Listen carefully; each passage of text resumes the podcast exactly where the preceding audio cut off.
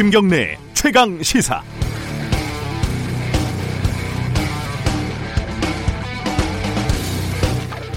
아침 기온이 영하로 떨어지는 꽃샘 추위가 잠시 찾아왔습니다. 요즘 가뜩이나 떨고 있는 분들 많은 것 같은데 이분들은 더 추울 것 같습니다. 이미 자신의 혐의를 인정한 가수 정준영 씨와 대화방에서 범죄 동영상을 공유하고 히히덕거린 다른 연예인들은 물론이고 2016년 정준영의 사건을 무마시킨 아마도 경찰이나 검찰의 누군가도 몹시 추울 것이 분명합니다. 이 사건을 촉발시킨 클럽 버닝썬으로부터 소위 관리를 받아온 유착 경찰들도 마찬가지죠. 고 장자연 씨의 동료였던 윤지호 씨가 이른바 장자연 리스트에서 봤다고 검찰에 진술한 이름 특이한 국회의원과 언론인들도 잠을 편하게 자지는 못할 것 같고요. 법원에 재판 관련 민원과 청탁을 했지만 판사들이 입을 꾹 다물고 있어서 아직 이름이 밝혀지지 않은 국회의원들도 단 며칠의 꽃샘 추위가 몹시도 추울 겁니다. 숨어 계신 분들이 너무 많네요. 지금은 전혀 사실 무근이라고 발뺌할 수 있겠지만 꼭꼭 숨어봤자 머리카락은 보이기 마련입니다. 찬바람이 불면 미세먼지도 좀 덜하다고 하지 않습니까? 3월 13일 수요일 김경래 최강 시사 시작합니다.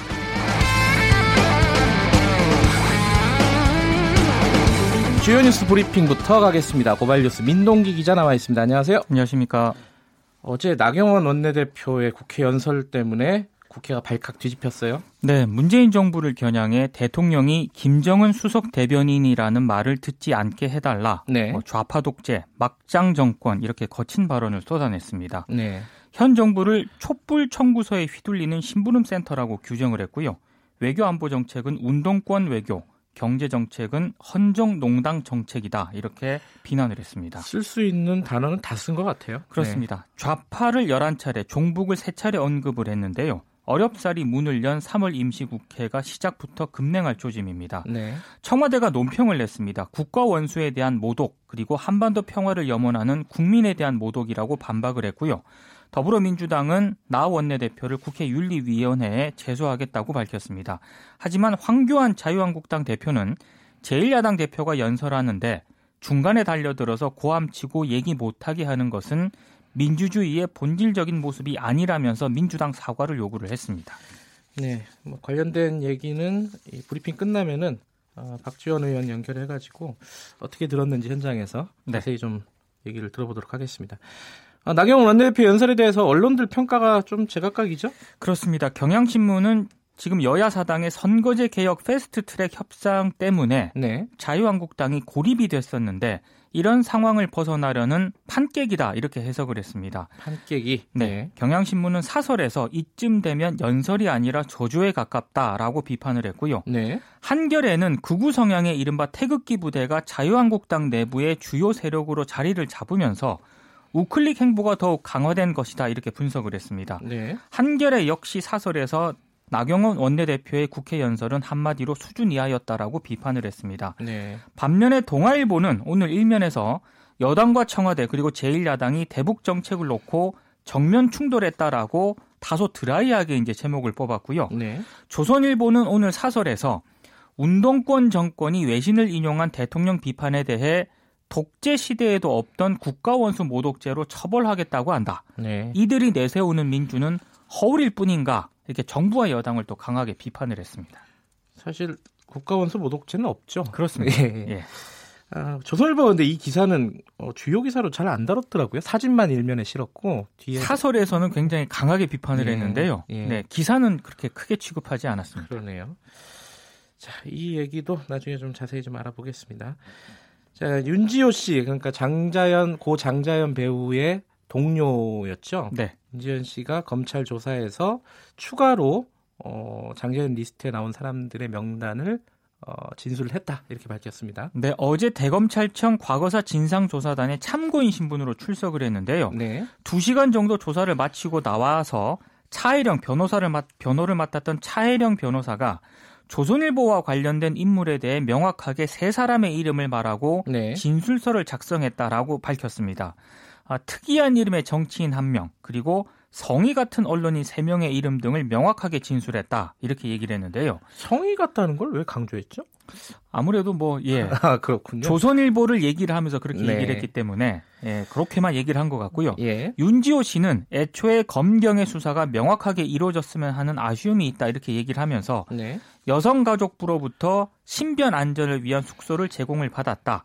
진실을 말할 수 있는 사회로 변화된 것 같아서 국민의 한 사람으로서 감사드린다 이런 소감을 밝혔습니다. 네. 근데 과거사위원회가 진상조사단의 활동 기한을 추가로 연장하지 않기로 결정을 했기 때문에 지난해 2월 출범한 진상조사단은 이달 말에 조사 결과를 발표한 뒤에 그동안의 활동을 마무리하게 됩니다.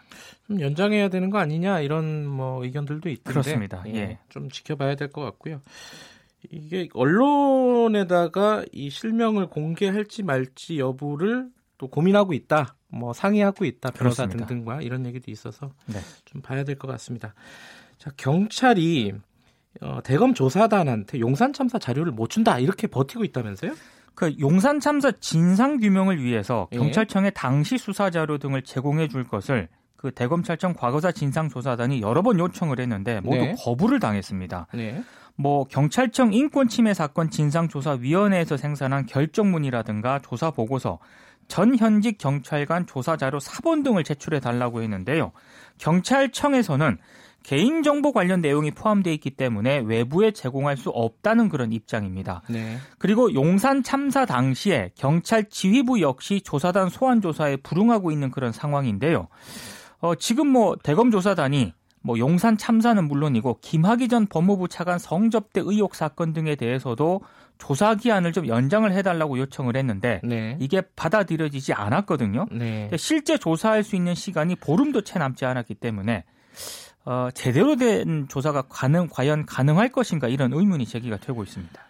장자연 씨 사건도 그렇고 용산 참사도 그렇고 김학의 전 차관 사건도 그렇고 그 사건 당시에 수사가 제대로 안 이루어지면 나중에 이렇게 되돌리는 게 어려운 일이에요. 굉장히 어렵죠. 저항이 너무 심해요. 그렇습니다. 자, 정준영 씨 사건이 일파만파 퍼지고 있습니다. 어제 이제 미국에서 촬영을 하고 있었는데 네. 일정을 중단하고 이제 귀국을 했는데요. 네. 취재진 질문에 어제는 아무런 대답을 하지 않은 채 공항을 빠져나갔는데 네. 오늘 새벽에 사과문을 발표를 했습니다. 네. 모든 죄를 인정을 하고 연예 활동을 중단하겠다 이렇게 네. 입장을 밝혔는데 경찰은 정준영 씨가 영상과 사진을 유포한 단체 대화방들의 기록이 담겨 있는 휴대전화를 확보했다고 하는데요. 그 승리 씨하고 단톡방에서 나눴던 그 8명. 네. 그 대화방 말고도요. 여러 카카오톡 단체 대화방에 성관계 동영상과 사진 등을 올린 것으로 경찰이 파악을 하고 있습니다. 아, 떠는 분들 많을 것 같아요. 그렇습니다. 네. 콜텍 13년째 지금 투쟁 복직 투쟁을 하고 있지 않습니까? 그렇습니다. 이게 다시 단식을 하고 있다고요? 어제 기자회견을 가졌는데요. 끝장 투쟁을 선언하면서 단식에 돌입을 했습니다. 콜텍이 그 기타 만드는 그 회사죠. 그렇습니다. 네. 조합은 임재춘 씨가 무기한 단식 농성에 돌입을 한다고 밝혔는데요. 노조와 공대위는 그 박용호 콜텍 사장의 사과와 복직을 위한 결단을 촉구를 하고 있습니다. 네. 콜텍 노조는 2007년 250명이 해고된 이후에 2009년 정리해고 무효소송 항소심에서 승리를 하거든요. 네. 그런데 양승태 전 대법원장 시절이던 2012년 대법원에서 판결이 뒤집히게 됩니다. 네. 현재 25명이 남아서 투쟁을 하고 있는데 지난해 12월 26일 이후에 노사가 8차례 교섭을 진행을 했지만 접점을 찾지를 못하고 있습니다. 양승태 전 대법원장 시절에 꼬인 게 많습니다. 그렇습니다. 사교육비 통계가 나왔는데 이게 조금 걱정스러운 통계입니다. 초중 고등학생의 자녀의 사교육비가 월 평균 29만 원인 것으로 나타났는데요. 네. 2018년 초중고 사교육비 조사 결과를 어제 교육부와 통계청이 발표를 했습니다. 근데 작년 사교육비 총액이 약 19조 5천억 정도 됐는데 네. 2012년 이후에 최대 금액입니다. 근데 더 문제는요. 소득 격차에 따른 사교육비 지출 차이가 여전히 큰 거라는 예, 점인데요. 이게 가장 큰 문제 같아요. 그렇습니다. 지난해 월 평균 소득 800만 원 이상 가구의 월 평균 사교육비가 50만 5천 원인데 네. 200만 원 미만 가구는 9만 9천 원입니다. 네. 5배 정도 차이가 난다는 그런 얘기인데요. 그리고 이번에 진로 진학 상담비가 처음으로 조사가 됐거든요. 흔히 말하는 입시 코디. 아, 코디. 그렇습니다. 예. 3.6%가 컨설팅을 받았고요. 연간 지출 총액이 무려 616억입니다. 음. 초등학생이 166억, 중학생이 127억, 고등학생이 324억 정도 됩니다. 3.6%가 컨설팅을 받았다. 생각보다 많네요. 엄청 많은 것 같습니다. 아주 극소수의 부유층들이 하는 줄 알았더니 네. 그래도 꽤 많은 사람들이 이런 입시 코디 이런 도움을 받고 있군요. 그렇습니다. 알겠습니다. 여기까지 듣겠습니다. 고맙습니다. 고맙습니다. 주요 뉴스 브리핑 고발 뉴스 민동기 기자였습니다. KBS 일라디오 김경래 최강 시사 듣고 계신 지금 시각은 7시 35분입니다. 김경래의 최강 시사는 여러분의 참여를 기다립니다. 샵 9730으로 문자 메시지를 보내주세요. 짧은 문자 50원, 긴 문자 100원. 콩으로는 무료로 참여하실 수 있습니다. 네, 브리핑에서도 말씀드렸지만은 자유한국당 나경원 원내대표의 어, 교섭단체 대표 연설 후폭풍이 어, 거셉니다. 지금 민주당하고 자유한국당하고 강대강으로 부딪히는 건 뭐 싸움은 싸움이라고 보는데 이게 3월 임시국회가 또 스톱되는 거 아니냐 이런 걱정도 좀 들기도 합니다. 아, 이 상황 어떻게 지켜보고 있는지 민주평화당 박지원 의원 연결해 보겠습니다. 안녕하세요. 네, 안녕하세요. 박지원입니다. 의원님도 어제 그 본회의장에 계셨죠? 네, 그렇습니다. 네. 어떻게 보셨나요? 글쎄요, 뭐 일부 언론에서 외신에서 그러한 네. 표현을 썼다고 하더라도 국민을 상대로 하는 정당 대표 연설에서 대통령을 김정은의 수석 대변인이다. 네. 또 올바른 대북 관계를 위해서 노력하는데 밑도 끝도 없이 북한만 옹호한다. 이러한 표현은 지극히 적절하지 못했다. 네. 잘못됐다. 이렇게 느꼈습니다. 네. 보면은 뭐 김정은의 수석 대변인이다라는 말도 있었지만은 뭐 각종 뭐 반미, 종북, 뭐 운동권 이런 약간 색깔론도 그렇고 어, 원색적인 비난들이 굉장히 많이 포함되어 있었습니다. 뭐 전체적으로 다 원색적인 비난이었지만은 네. 물론 야당의 정당 대표 연설이기 때문에 네. 대통령 정부에 대해서 비판할 수 있습니다. 그렇죠. 그렇지만은 국회 연설이기 때문에 조금 더 어, 표현이 순화되었으면 좋았을 걸 법했다 네. 이렇게 느꼈습니다. 그렇지만 네.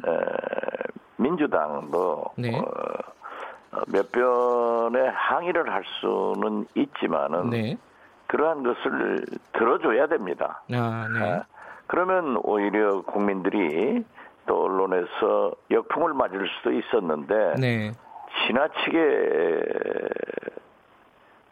항의를 하고 중단되는 그런 사태가 계속됨으로써 네. 오히려 나경원 대표를 용 만들어준 음. 용으로 만들어준 그런 결과를 초래하고 양비론을 불러왔다. 네. 어, 이런 생각을 갖습니다. 아, 나경원 원내대표의 연설도 부적절했지만은 대응도 그렇게 세련되지 못했다. 이런 네, 말씀이시네요. 예. 예, 예. 근데 이게 가장 뭐 해석들이 분분합니다. 이 나경원 원내대표가 왜 이렇게 이게 작정하고 들어온 거잖아요, 사실은. 그렇죠. 예. 그왜 이렇게 강한 어조에 어, 이런 연설을 했을까? 어떻게 해석하십니까? 지금 뭐 한국당으로서는 네. 문재인 정부를 특히 문재인 대통령을 강하게 비판함으로써 네. 어, 지금까지 어려움에 처했던 보수 세력을 결집시켜 보겠다고 하는 음. 그런 전략도 있겠지만은 네. 어, 황교안 대표 체제가 들어서면서 어, 자기들의 지지도가 올라가고 있기 때문에 네. 여기에 좀 에, 박차를 가하겠다 이런 것을 생각했지 않았나 생각합니다. 아 지지도 상승에 대한 뭐 자신감 이런 표현일 수도 있다 이런 말씀이신가요? 네 그렇습니다. 네. 네. 근데 총선이 내년이지 않습니까? 그렇습니다. 사실상 총선이 시작된 거 아니냐 이런 해석도 있더라고요. 어떻게 보세요? 뭐 1년 남았으니까 정당으로서는 네. 준비할 수 있지만은 네. 뭐 정치는 생물이기 때문에 네. 또 민심은 시시각각 변하기 때문에 네. 결코 뭐 총선 전국이다라고까지 네. 진단할 수는 없다고 생각합니다. 네. 그 더불어민주당이 의원총회 열어가지고 어, 국가원수 모독죄를 한번 검토해 보겠다라는 취지의 발언을 했습니다. 이건 어떻게 보십니까? 글쎄요, 뭐 국가 원수 모독죄라는 죄명도 없고, 네. 어, 그러한 법은 이미 88년도 어, 없어졌기 때문에 네. 구태여 어, 그러한 표현을 쓴 이유도 모르겠습니다만은 네. 대통령의 명예훼손을 시켰다 네. 하는 것을 강조한 민주당의 뜻이라고 생각합니다. 네. 이게 지금 제일 걱정이요. 어, 사실 2019년 어, 들어가지고 국회가 오랜만에 열린, 아니, 처음으로 열린 거 아니겠습니까? 그렇습니다. 7, 80일 공전하다가 예. 열렸습니다. 이 연설을 또 기화로 해서 국회가 또 스톱되는 거 아니냐 이런 걱정이 있어요. 어떻게 보십니까? 그렇게 진척시켜서는 안 되고 네. 어, 오늘 어, 본회의의 바른미래당 정당 대표 연설을 듣는 듣기 때문에 네네. 네. 에, 그렇게 바, 진, 진전시켜서는 안 될 겁니다. 네. 어, 또 민주당도 어, 한국당도 어, 거대의 두 정당이 언제까지 국회를 공전시키고 네. 민생과 지금 현재 북한의 비핵화 네. 이러한 문제를 외면할 수 없기 때문에 네. 국민적 요구가 있어서 절대 그런 일은 없어야 된다. 네. 또 없을 것이다 그렇게 봅니다. 지금 가장 큰 현안이 이제 선거제 개혁 그 패스트트랙 올리는 거 아니겠습니까?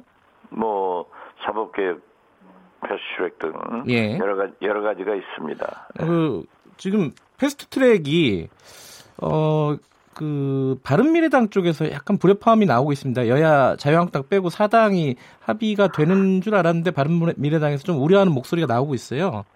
그렇죠. 뭐 바른미래당에서도 그러한 네. 어, 의견이 나오고 있기 때문에 네. 그것은 사당 네. 어, 지도부에서 잘 논의해서 결정됐으면 좋겠습니다. 예. 언제까지 이 선거제도 개, 개혁이 예. 에, 이루어지지 않으면은 이건 역시 국민들이 국회를 불신하는 그런 예. 일이기 때문에 네, 잘 협상되기를 바랍니다. 박지원 의원님도 어, 이 선거제 개혁안을 패스트트랙에 올리는 거에 찬성하시는 거죠? 아, 당연히 찬성합니다. 네. 왜냐하면 에, 그렇게 패스트트랙으로 올리더라도 어, 심상정 정치개혁특위 네. 위원장과 어, 저도 얘기를 해봤습니다마는 올려놓고 또 계속해서 타협하자 예. 하는 거기 때문에 찬성합니다. 아, 아 그런데 이제 뭐 원내 100석 이상 가진 자유한국당을 이렇게 논외로 하고 패스트트랙을 진행하는 게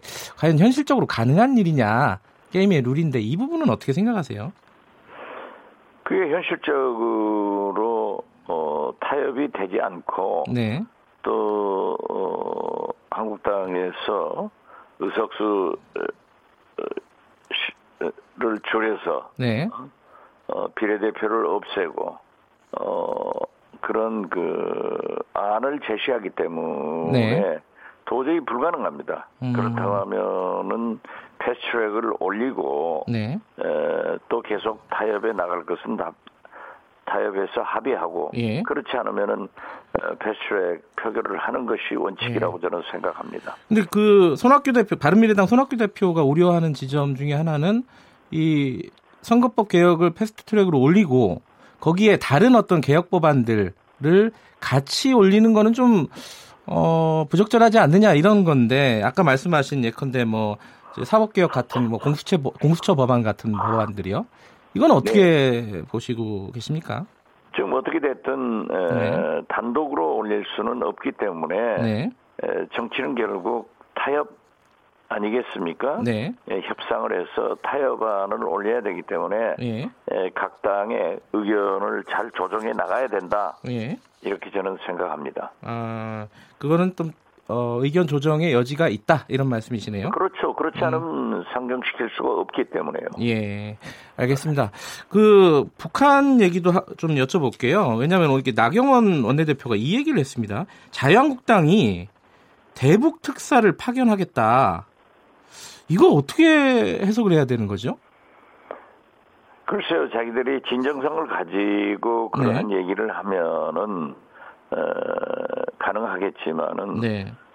거기에는 상당히 그 술수가 숨어 있기 때문에 예. 에, 그 거론 자체도 저는 무게를 두지 않습니다. 아. 지금 현재의 정부의 대북 협상에 대한 네. 반대를 그렇게 표현한 것으로 보지 네. 현실성이 없기 때문에 네. 논할 필요조차도 없다 아. 그렇게 생각합니다. 아, 반대를 표현하는 거지 실제로 뭐 특사를 파견하겠다는 마음이 아니다 이런 말씀이신가요? 그렇죠. 그리고 특사를 파견한다고 하면은 네. 에, 북한에서도 받아들여야 될 것 아니에요. 네. 그건 뻔한 일이죠. 예. 그렇기 때문에 반대를 위한 그러한 그 꼼수다, 예. 오기다, 저는 예. 그렇게 봅니다. 예. 진정성이 없다 이런 말씀이신데요. 네네. 그 원내대표 연설에서 그 얘기도 나왔습니다. 그 김현철 통일부 장관 후보자에 대해서 반대 입장을 분명히 했는데요. 이게 좀 인사청문회가 순탄치 않을 것으로 예상이 돼요. 이 부분은. 김현철 장관 후보자에 대해서 네. 어, 한국당에서 당연히 예, 보수 정당이기 때문에 여러 네. 가지 문제 제기를 하겠지만은 네. 일단 청문회 결과를 봐야 뭐라고 얘기를 할 수 있겠죠. 예. 네. 이 그러니까 김현철 후보자들이 과거에 했던 여러 가지 이제 발언들이나 입장들에 대해서 비판을 하고 있는 건데 뭐 그 중에 하나가 뭐 사드를 배치하면은 나라가 망한다. 뭐 이런 거 그리고 대북 제재 관련해서도 어, 좀 강경한 발언들 아, 그러니까 대북 제재를 해제할 수 있다라는 취지의 발언들이 있었는데 이 부분은 어, 민주평화당에서는 어떻게 생각하십니까? 사드 반대는 제가 제일 적극적으로 했습니다. 네. 또 정세균 대표와 네. 어, 아, 정세균 의장과 3당 대표가 미국을 방문해서 했는데요. 네. 저도 그 국민의당 대표로 어, 참가한 적이 있습니다. 네. 아, 그렇기 때문에 그러한 모든 것을 청문회에서 검증해서 네. 어, 김현철 장관 후보자의 자질을 네. 어, 한국당에서는 당연히 검증해야 할 것이고 네. 거기에 대비해서 김현철 장관 후보자의 어, 소신을 네. 한번 어, 들어보는 것은 필요하다 예. 이렇게 생각합니다. 예, 일단 청문회에서 지켜보자라는 말씀이신데. 네, 그렇습니다. 사실 그 자, 어, 나경원 원내대표의 연설 중에 상당 부분이 이제 대북 관계에 대한 얘기이지 않았습니까? 지금 이제 북미 회담이 이렇게 어 약간 교착 상태에 놓여 있는 상황에 대한 비판인 것 같아요. 이이 상황을 지금 어떤 식으로 좀 풀어나가야 될지 그게 지금 걱정입니다. 그 북한에서 계속 강경 뭐 표현들이 나오고 있고요. 북한에서만 강경 표현이 나오는 게 아니라 아 미국에서요 참 미국에서 예, 예, 많이 예. 나오죠. 예. 어, 북한은 다시 예. 에, 완전한 비핵화를 하겠다라고 네. 하는 의지를 계속 네. 표명하고 네. 있기 때문에 결국 에, 처음으로 다시 돌아가서 문재인 대통령의 역할이 크다고 생각합니다.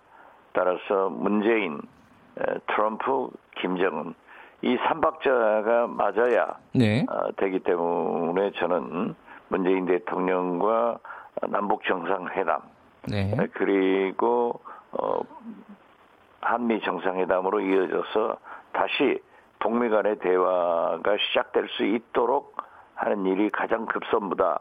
이렇게 생각합니다. 아, 남북 정상회담이 먼저 좀 선행돼야 된다고 보시는 건가요? 아, 당연히 네. 남북 정상회담이 선행되어야만이 네. 예, 김정은 위원장이 어떠한 경우에도 그 핵시설을 만지작거려서는 안 되고 네. 또 실험 발사도 해서 안 되고 네. 어 포스트 트럼프를 주장해서도 안 되기 때문에 네. 이러한 것을 문재인 대통령과 예. 허심탄회하게 얘기를 하고 그 결과를 가지고 어, 한미 정상회담을 해서 네. 어, 트럼프 대통령이 대화를 결심하도록 해줘야 됩니다. 음. 그리고 트럼프 대통령도 어, 귀국 기내에서 문재인 대통령께 그러한 것을 해달라고 요청하지 않았습니까? 예. 그러니까 미국에서 강경한 발언을 어, 쏟아내고 있지만은 어, 남북 정상회담을 하는 것 자체는 크게 부담스러운 상황 아니다 이런 말씀이신가요? 왜냐하면 미국에서 어, 저런 상황인데 좀 부담스러울 수도 있을 것 같아요. 북한을 따로 그렇지, 만나는 게. 그렇지는 않습니다. 예. 미국도 예. 강경한 발언을 쏟아내고 있으면서도 북한과 예. 대화를 하겠다 예. 이런 거기 때문에 오히려 네. 어, 미국은 남북 정상회담이나 어, 이러한 것을 굉장히 바라고 있다. 네. 저는 그렇게 해석합니다. 아, 미국도 바라고 있다 이렇게 보시는군요. 네, 네 그렇습니다. 예. 그렇기 때문에 네. 거듭 말씀드리지만은 트럼프 대통령이 기내에서 네. 문재인 대통령께 전화하셔서 그러한 요구를 했지 않습니까? 네. 그럼 미국도 강경한 발언을 어, 쏟아내고 있지만은 네. 북미 간 대화를 하겠다. 네. 어, 이런 것을 표현하고 있기 때문에 미국의 또 간절히 바라고 있다. 예. 저는 그렇게 바로 해석합니다. 알겠습니다. 오늘 여러 가지 말씀 고맙습니다. 여기까지 듣겠습니다. 네, 감사합니다. 민주평화당 박지원 의원이었습니다.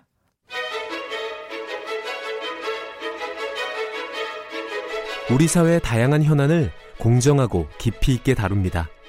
KBS 일라디오 김경래의 최강 시사. 매일매일 가장 핫한 스포츠 소식을 가장 빠르게 전달해드리는 최강 스포츠. 오늘도 KBS 스포츠 취재부 김기범 기자 나와 있습니다. 안녕하세요. 네, 안녕하세요. 프로야구 시범 경기 어제 열렸는데 네. 어제 이 자리에서 그 얘기를 했잖아요. 공인구가 바뀌었다. 네. 그래서 홈런이 많이 안 나오지 안 않을까? 나올 걸로 예상한다고 했는데 예. 예상이 완전히 깨졌습니다. 11개요? 예. 첫날부터 홈런이 11개 터졌는데요. 예. 뭐 경기당 2개 가까운 음. 이 홈런이 나와 가지고 공인구 교체 효과가 무색해졌습니다. 어제 그 말씀드렸다시피 박병호 선수는 2번 네. 타자로 나와 4번이 아닌 2번 타자 나와서 예. 첫 타석부터 홈런 치더라고요.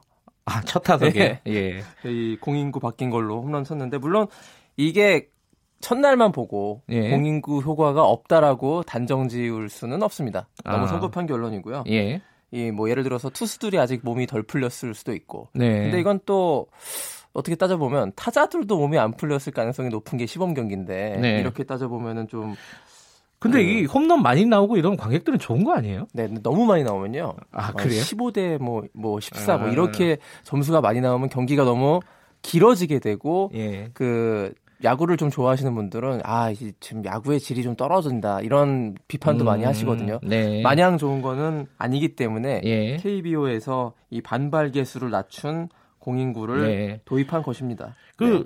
양의지 선수는 어땠습니까 어제? 어제 NC 양의지 선수 성공적인 데뷔전, 이적 어. 데뷔전 두산에서 NC로 이적했는데 네. 3타수 2안타로 저 잘 활약했습니다. 그렇군요. 어제 미세먼지 좀 있었잖아요. 그렇죠. 그래서 음. 그 관중들이 고척 돔구장으로 굉장히 많이 모였습니다. 거기는 이제 실내 야구장이니까. 아, 돔구장에. 네. 야, 이것도 새로운 풍경이네요. 그렇습니다. 네. 이 전체가 다섯 경기였는데 네. 총 관중은 9천여 명이었습니다. 근데 네. 거기 절반 가까운 4천 명이 고척동 돔구장 거기로 몰렸다는 것만 봐도 그 미세먼지와 프로야구의 어떤 영향을 네. 예, 볼수 있었던 그런 대목이 아닌가 싶네요. 예. 네. 자, 유럽 축구 소식 좀 알아보죠. 그 레알 마드리드가 좀 네. 위기지 않았습니까? 네. 지단이 다시 복귀한다고요? 감독으로? 어, 원래 지네딘 지단 감독이 작년 시즌까지 감독이었는데 올 시즌 바뀐 거거든요. 네. 근데 올 시즌 바뀌었는데 너무 성적이 안 나오니까 유럽 챔피언스 리그에서 어이없는 역전패를 당하면서 이제 16강에서 탈락해 버렸거든요. 네. 그래서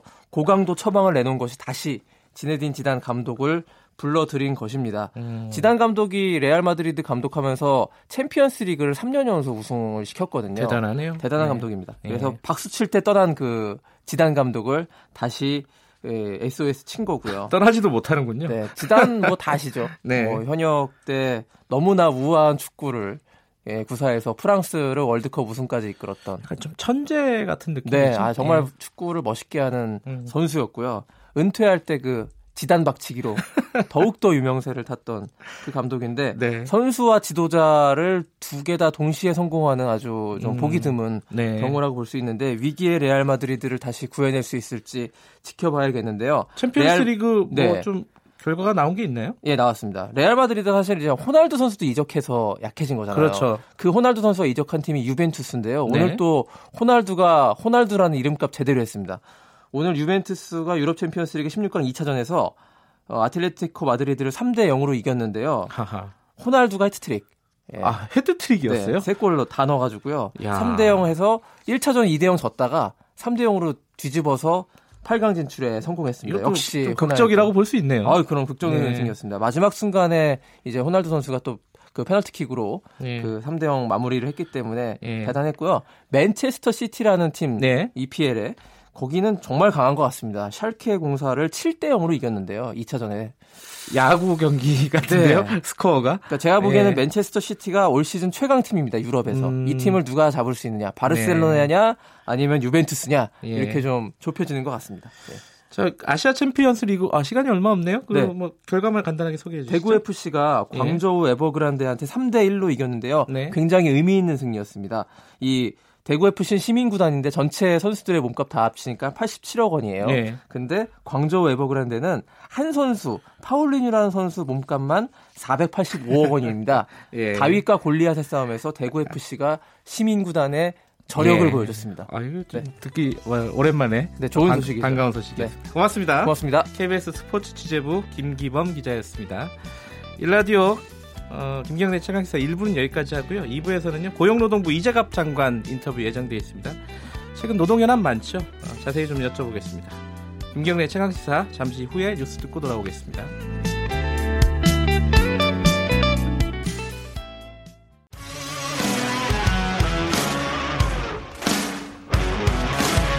뉴스타파 기자 김경래 최강 시사.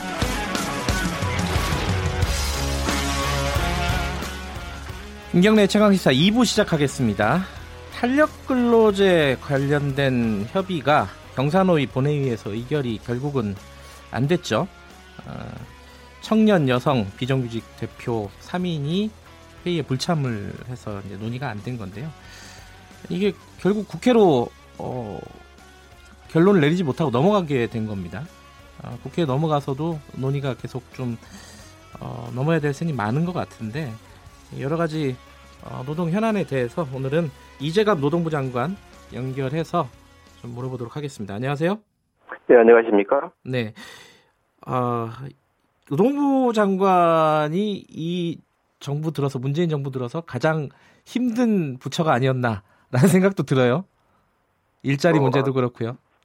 네, 그렇게 말씀하신 분들을 많이 있습니다. 예.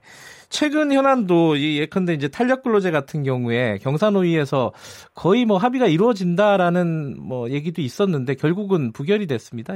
어떻게 보셨습니까?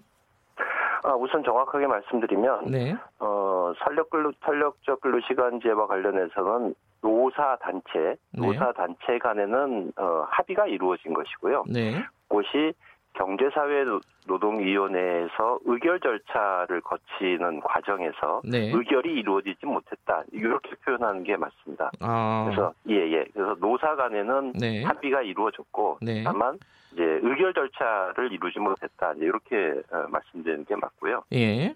어, 요 문제에 대해서는 어, 의결 절차가 모처럼 아주 굉장히 노사단체가 어렵게 네. 어, 많은 논의를 해가지고 만들어진 그 합의안인데도 불구하고 의결 절차가 이루어지지 못한 부분에 대해서는 어, 저희 정부에서도 매우 안타깝게 생각합니다. 네. 굉장히 유감스럽게 생각하고요.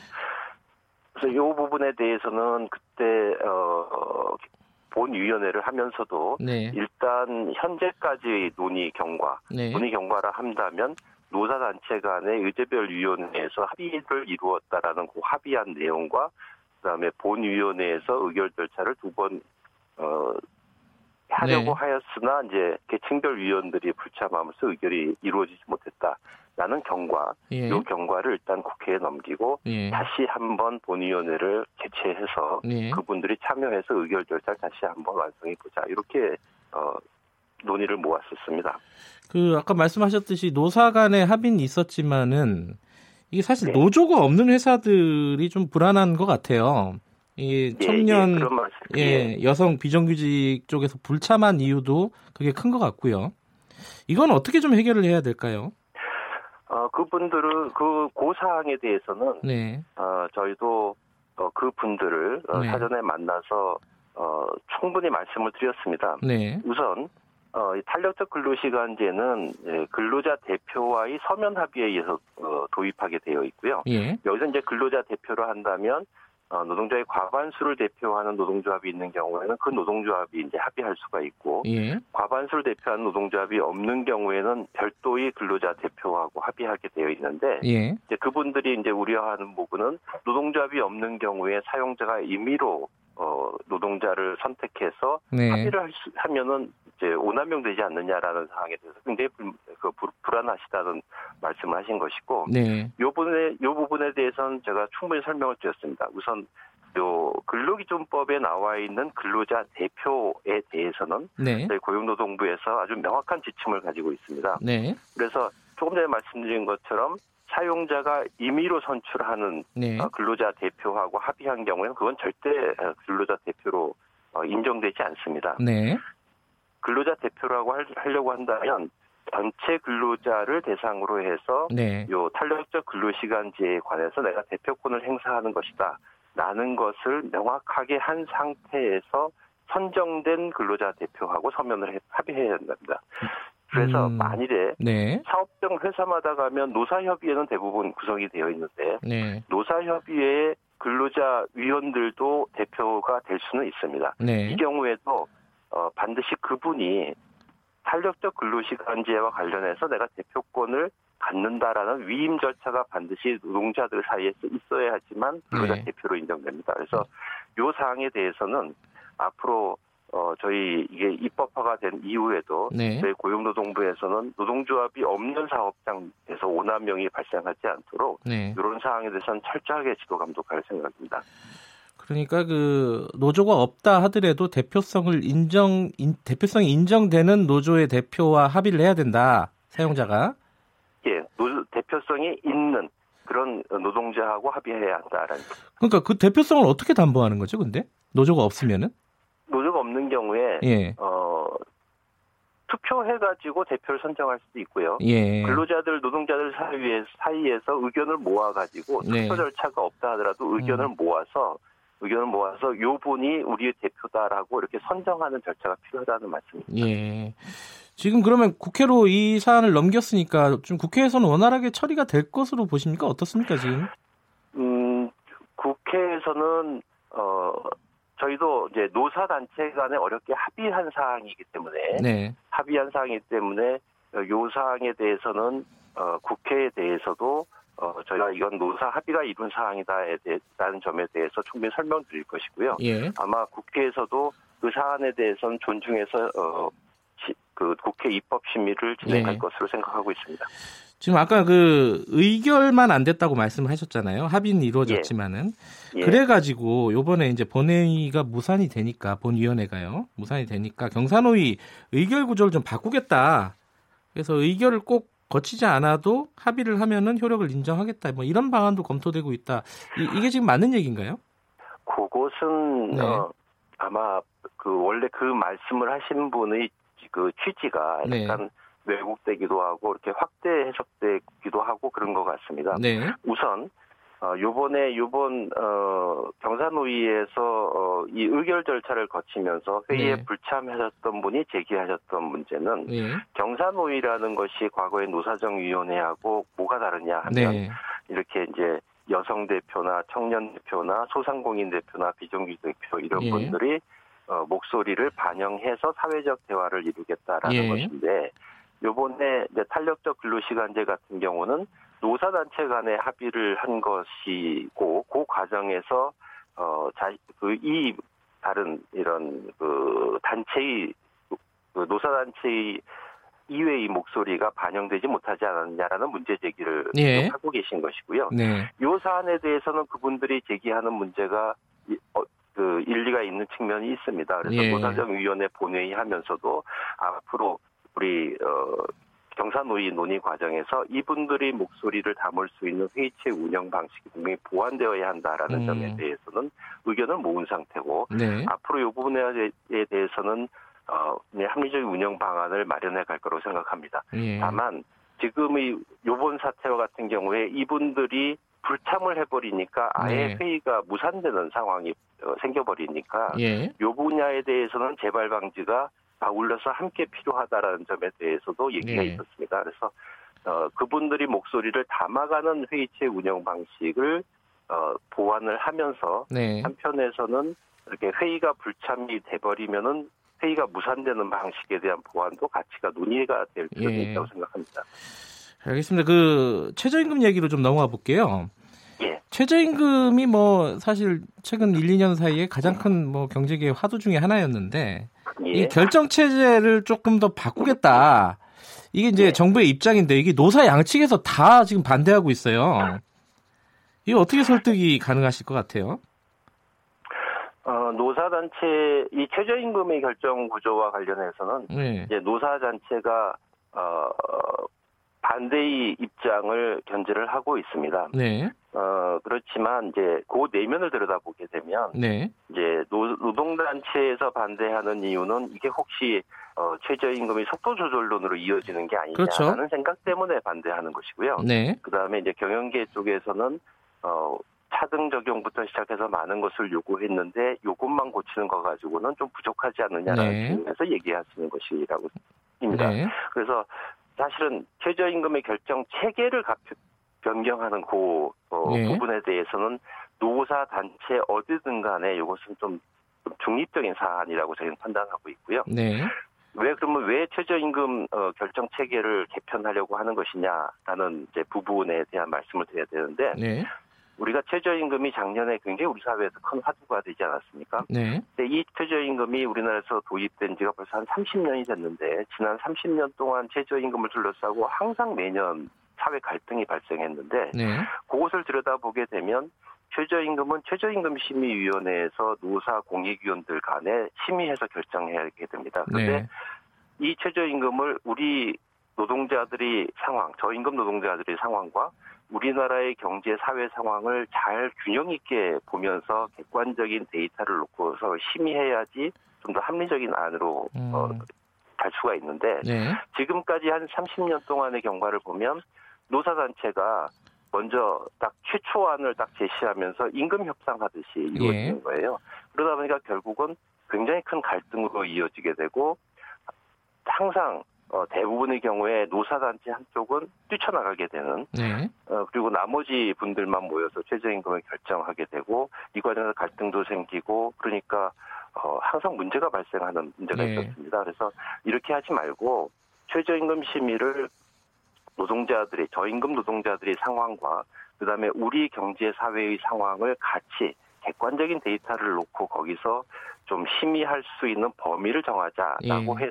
해서 조법의 최저임금 결정 체계를 바꾸게 되는 것이고요. 예. 이것은 이제 구간 설정 위원회라는 것을 따로 둬가지고 전문가들이 모여가지고 이런 객관적인 데이터를 놓고 네. 아 지금 상황이라고 본다면 최저임금 심, 심의할 수 있는 범위가 어디서 어디까지다. 우리가 네. 소위 얘기하는 심의기관을 먼저 결정을 하면 그 심의기관을 놓고 이제 노사 공익위원들이 모여서 심의할 수 있도록 하자라는 예. 것이 저희 취지입니다. 그래서 이 부분에 대해서는 어, 이게 최저임금을 좀 더 객관적이고 공정하고 합리적인 선에서 결정하게 함으로써 최저임금이 우리 사회에서 수용 가능할 수용 가능성을 좀 높이고자 하는 것이 저희 목적입니다. 예, 근데 이게 제 우려는요, 이 전문가들이라는 그 집단이 결국 선정하는데 정부의 입김이 안 들어갈 수가 없고 결국 정부가 좀 자의적으로 어, 구간을 설정할 수 있는 거 아니냐 최저임금 구간을 이런 우려들이 있지 않습니까? 음 그런 그런 우려는 어, 기우라고 생각합니다. 요번에 네. 저희가 어, 최저임금 결정 체계를 개편하면서 네. 가장 역점을 뒀던 것은 뭐냐면 과거의 최저임금 심의위원회 공익위원들을 정부가 전체를 임명하는 방식이다 더니 예. 이게 결국은 공익위원을 통해서 정부가 좌지우지하지 않느냐라는 그런 이제 말씀들을 많이 하십니다. 그래서 예. 가능하면 모든 부분에서 정부가 그렇게 개입한다라는 우려를 불식하고자 하는 것이 이번 예. 체제 개편의 방, 그 주안점이었고요. 예.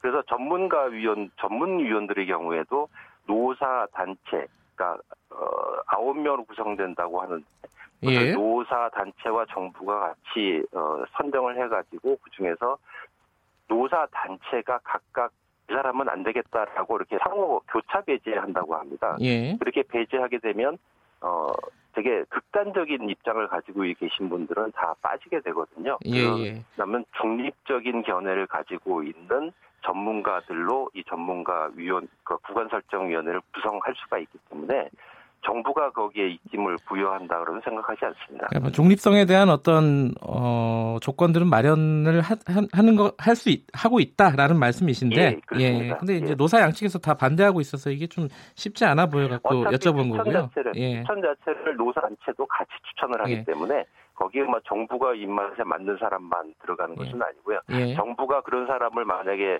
정부 몫으로 추천한다 해도 노사단체에서 배제해버리면 들어갈 수가 없습니다. 예. 그 홍영표 민주당 원내대표가요. 예. 정규직 노조가 3 내지 5년 정도 임금 인상을 자제하는 방안 뭐 이런 얘기를 했습니다. 사회적 예. 대타협을 얘기를 하면서요. 이게 장관님은 어떻게 생각하세요? 이 부분은? 이 문제는 어, 홍영평 원내대표께서 우리나라 노동시장의 가장 큰 문제 중에 하나가 어, 노동시장의 양극화 예. 문제입니다. 예. 이 양극화 문제는 대기업과 중소기업, 정규직과 비정규직 간에 굉장히 큰 임금 격차가 발생하고 있는 것이 예. 이제 핵심이고요. 요, 요, 그러면 우리나라에서 왜 이런 문제가 생기느냐 한다고 하면 이제 굉장히 많은 요인들이 여기 복합적으로 작용하고 있습니다. 예. 우선 하나는 대기업과 중소기업 간의 거래 관행이 또 예. 불합리하다든지 또는 생산력 격차가 너무 많이 나 있다든지 또 어, 비정규직과 하청 노동자 같은 이런 소수 그, 낮, 그 저임금 근로자들이 예. 굉장히 많고 이분들을 뒷받침해 줄 수 있는 사회 안전망들이 없다. 이런 문제가 다 복합적으로 작용하고 있는 거거든요. 네. 그래서 사실은 이 문제를 적용 접근하려고 하면 이제 대기업과 중소기업 간의 공정한 거래도 필요하고 중소기업을 더 경쟁력을 키워주는 방안도 필요하고 네. 그리고 나서 또 하나의 어, 중요한 문제 중에 하나가 대기업의 노사가 중심이 돼가지고 네. 비정규직이나 중소 중소 협력업체와의 상생 관계를 이렇게 만들어가는 게 중요하다고 생각합니다. 그래서 네. 이제 홍영표 원내대표께서는 그 분야를 좀 더 강조해서 말씀하신 것이고. 근데 이게 양극, 예, 예, 정치권이나 기업에서 하라 그래서 할 수 있는 게 아닌 것 같아가지고 여쭤본 거예요. 요 그래서 이런 방안으로 예. 사회적 대화를 해가면서 네. 여러 가지 주변 여건, 사회 안전망도 만들고 여러 가지 틀을 만들어서 음. 이런 방향으로 노력하자라고 제안하신 것으로 저희는 이해하고 있습니다. 예, 알겠습니다. 오늘 말씀은 여기까지 듣겠습니다. 고맙습니다. 예, 감사합니다. 고용노동부 이재갑 장관이었습니다.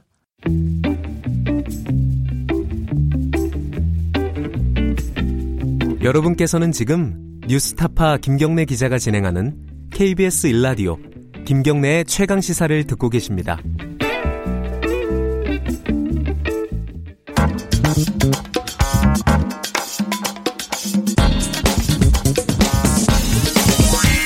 뉴스의 재발견.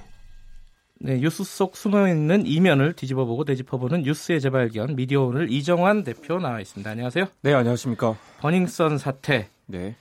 이게 나비 효과예요. 지금 상황을 보면은 네, 그렇습니다. 예. 어디까지 진행이 됐습니까? 예. 이 군대가 아니라 감옥에 가야 되는 거 아니냐라는 여론이 아, 많죠. 승리요? 예. 네. 일단 입영 영장이 나온 상태고 이번 건 때문에 도피한다기보다는 원래 예정돼 있던 일정인 거 맞습니다. 네. 공교롭게도 일, 시기가 겹쳤는데요. 입대를 연기할 법적 근거는 없다는 게 병무청의 답변입니다. 그래서 연기할 수도 있지만 수사 중이라고 해서 연기하는 일은 없다는 건데요. 네. 이 군대에 가게 되면 아무래도 여론의 관심에서 멀어지고 언론 취재도 쉽지 않게 해야 되겠죠. 그런데 문제는 또 군대 간다고 해서 재판 안 받는 건 아니고 이게 헌병으로 이관이 됩니다. 그래서 군사법원에서 재판을 받게 되는데 예. 군사법원이 훨씬 엄격하기 때문에 이게 꼼수가 아니라 자충수가 되는 거 아니냐라는 관측도 나옵니다. 결코 유리할 게 없다는 거겠죠. 예, 그거는 좀 지켜봐야 될 것 같고요. 네. 이게 애초에 시작은 단순한 폭행 사건에서 그렇습니다. 시작된 거 아닙니까? 버닝썬이라는 신사동 클럽에서 폭행 사건이 벌어졌죠. 지난해 11월이었고요. 112 신고 전화가 왔는데 이 클럽 직원들이 손님을 폭행했다라는 사건이었습니다. 그런데 네. 출동한 경찰이 오히려 손님을 강압적으로 체포하고 수사 과정에서 가해자로 몰렸다는 거죠. 예. 이 청와대 국민청원을 올려서 이게 두 번이나 20만 원을 넘겼습니다. 예. 이 손님이 오히려 성추행을 했다라는 게 직원들 주장이었는데 네. 나중에 알고 보니까 피해자가 또 이 버닝썬의 직원이었고요. 예. 경찰이 이런 사실을 알고 있었으면서 제대로 수사를 하지 않았는 거 아니, 않았던 거 아니냐라는 의혹이 있습니다. 유착의 의혹이죠. 네. 예. 이 가수 승리가 이 버닝썬에 또 이사를 맡고 있었고요. 게다가 계속 후속 그 폭로가 나왔습니다. 이 클럽에서 이 대머치와 물뽕이라는 마약류가 공공연하게 거래되고 이 약물을 이용해서 강제로 성폭행을 했다라는 그런 음. 주장들 그리고 그 과정에 직원들이 개입돼 있다는 폭로가 나왔고요. 실제로 버닝썬 직원들이 이 마약 투약 혐의로 체포되기도 했습니다. 이 사건이 세간의 관심을 가장 크게 또 모았던 부분 중에 하나가 성접대 논란이죠. 그렇습니다. 승리는 아이돌이면서 성공한 사업가라는 이미지가 있었는데요. 이게 위대한 개츠비를 빌려서 승치비라고 부르기도 했고 네. 본인이 또 이걸 상표권 등록도 했다고 하죠. 예. 이 카카오톡 대화방이 공개됐는데 이 접대 여성을 불러서 외국인 투자자들 중국에서 펀딩을 많이 받았다고 합니다. 이 일행들에게 성접대를 한 정황이 고스란히 드러났습니다. 예. 이 또 다른 대화방에서는 성관계 영상을 찍어서 이 돌려본 정황이 드러났는데 네. 그 성관계 영상을 여기 카톡방에 뿌린 사람이 정준영인 것으로 음. 드러났습니다. 예. 그래서 데스노트라는 얘기도 나오는데요. 이 카톡방에 있었던 사람들 다 날아가는 거 아니냐라는 음. 얘기도 나오고요. 정준영이 어제 인천공항으로 입국했는데 취재진이 무려 100명 이상이 몰렸습니다. 예. 지금 이 사건이 어 단순 폭행 사건도 아니고요. 연예인 네. 스캔들도 아니고 네. 뭐 게이트 수준으로 넘어간다 이런 그렇습니다. 얘기도 있어요. 연예인 스캔들에만 집중해서 보면 정작 본질을 놓치게 되는 거 아니냐라는 예. 얘기 나오죠. 승리 게이트를 넘어서 클럽 게이트로 간다는 관측도 나오고요. 예. 이게 경찰의 구조적인 유착을 봐야 된다. 이 맞았다고 신고했더니 가해자로 몰리고 경찰이 클럽을 비호하고 공공연하게 마약 투약과 성폭행이 벌어지는데 이걸 이를 묵인했다는 폭로가 쏟아지고 있습니다. 네.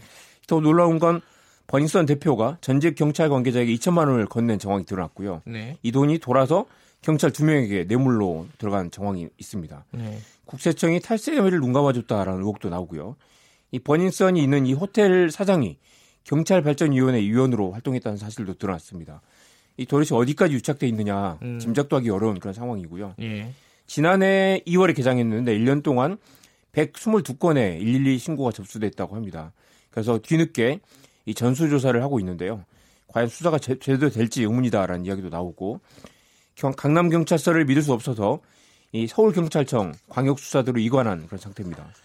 이게 그 성접대 사건 제보자가 네. 경찰이 아니라 원래 국민권익위로 신고를 했었다면서요? 네네. 그래서 이 대화방 메시지가 수만 건에 이른다고 하는데요. 이걸 네. 경찰에 공개를 해도 되느냐라는 그런 논의를 했다고 합니다. 네. 경찰도 지금 수사 대상이라서 아예 검찰에 넘겨야 된다라는 얘기도 음. 나오고요. 일부 내용이 SBS에 보도되기도 했는데요. 이 방정현 변호사, 제보자를 대리하는 변호사 이야기를 들어보면 경찰에 넘겼을 때 과연 공정한 수사가 이루어지겠느냐라는 그런 의문이 있었다고 합니다. 네. 이 문재인 정부가 경찰 수사권 독립을 밀어붙이고 있는데 이번 사건을 계기로 경찰에 대한 신뢰가 급격히 낮아진 상황이라서 네. 이 다만 경찰과 검찰 둘 다 신뢰를 잃는 건 다르지 않죠. 네. 경찰한테 조금 더 상대적으로 보면 악재가 될 수 있겠네요. 네네. 이 사건이 어디까지 가겠습니까 이게? 이 버닝썬이라는 데가 뭐 공공연하게 알려져 있지만 이번에 네. 전면적으로 드러난 거죠. 테이블을 잡으려면 수백만에서 수천만 원치 하루에 술을 시켜야 된다고 합니다. 그것도 네. 자리가 없어서 웃돈을 줘야 되고 1억 원짜리 3펜이 팔리기도 했다고 하고요. 네. 이 재미있는 건 이 위대한 승집이 이 사람의 사업이라는 게 우리 사회의 상류층에 삐뚤어진 유흥 문화에 뿌리를 두고 있다는 게 예. 충격이고 공공연하게 이런 불법이 벌어지고 있는데 단속이 이루어지지 않았다는 게 더 큰 충격입니다. 그러니까 뭐 우리 사회 성문화, 뭐 네. 마약, 뭐 여러 가지 네. 것들이 다 복잡하게 얽혀 있지만은 사실 그 이정환 대표, 대표가 보기에는 사건의 본질은 경찰의 유착이다 이렇게 그렇습니다. 보시는 건가요? 독버섯처럼 퍼져 있는 이 마약 못지않게 그걸 눈 감아준 경찰이 더 큰 문제인 거고요. 네. 제대로 단속을 했다면 여기까지 오지 않았겠죠. 네. 언론 보도가 연예인 스캔들로 과하게 집중하고 있는데 네. 이 경찰이 어디까지 이 사건을 파헤칠 수 있는가 끝까지 지켜볼 필요가 있고요. 네. 이 태폐적인 클럽 어디에서 벌어지는 문제가 아니라 바로 우리 주변에서 벌어지는 일이라는 경각심을 가져야 될 것 같습니다. 네. 이 적당히 군대에 가고 경찰 한두 명 목이 날아가는 것으로 끝나면 안 되겠죠. 그 지금 보니까 정진영 씨 네. 사건이 또 불거지고 나면서 기사들 보니까 오히려 피해자들을 막 제목에다가 걸어가지고 그렇습니다. 쓰는 기사들도 보이더라고요. 본질에 벗어난 그런 보도들이 너무 많고요. 예. 사실 이게 언론이 이럴 때일수록 더 이게 문제 왜 이렇게까지 왔는가라는 것들 그리고 물뽕 등을 비롯한 그런 향정신성 의약 물질들이 이렇게 광범위하게 퍼져 있다. 단순히 번역 사는만의 문제도 또 아니거든요. 예. 그런 문제들을 좀 집중해야 될 텐데 최근 언론 보도 많이 아쉬운 부분이 있습니다. 그 연예 매체나 이런 좀 까십을 다루는 네. 그런 매체들은 뭐 그럴 수 있다고 보는데 네. 사실 그 일반적인 정론지라고 불리는 그런 네. 매체들까지 그렇게 쓰는 걸 보면 그렇죠. 좀 답답하더라고요. 워낙 유명 연예인들이 연루돼 있기 때문에 화제가 네. 몰리긴 하죠. 그럴 네. 때일수록 더 본질이 무엇인가에 대한 질문을 던져야 될 것 같습니다. 네, 알겠습니다. 여기까지 듣겠습니다. 고맙습니다. 네. 미디어 오늘 이정환 대표였습니다. KBS 일라디오 김경래 최강 시사 2부는 여기까지 하고요. 3부에서는요. 어, 역사 카페 시간에서 일본 문제에 대해서 좀 다뤄보도록 하겠습니다. 잠시 후에 3부에서 다시 뵙고요. 일부 지역국에서는 해당 방송 보내드리니까 참고하시기 바랍니다.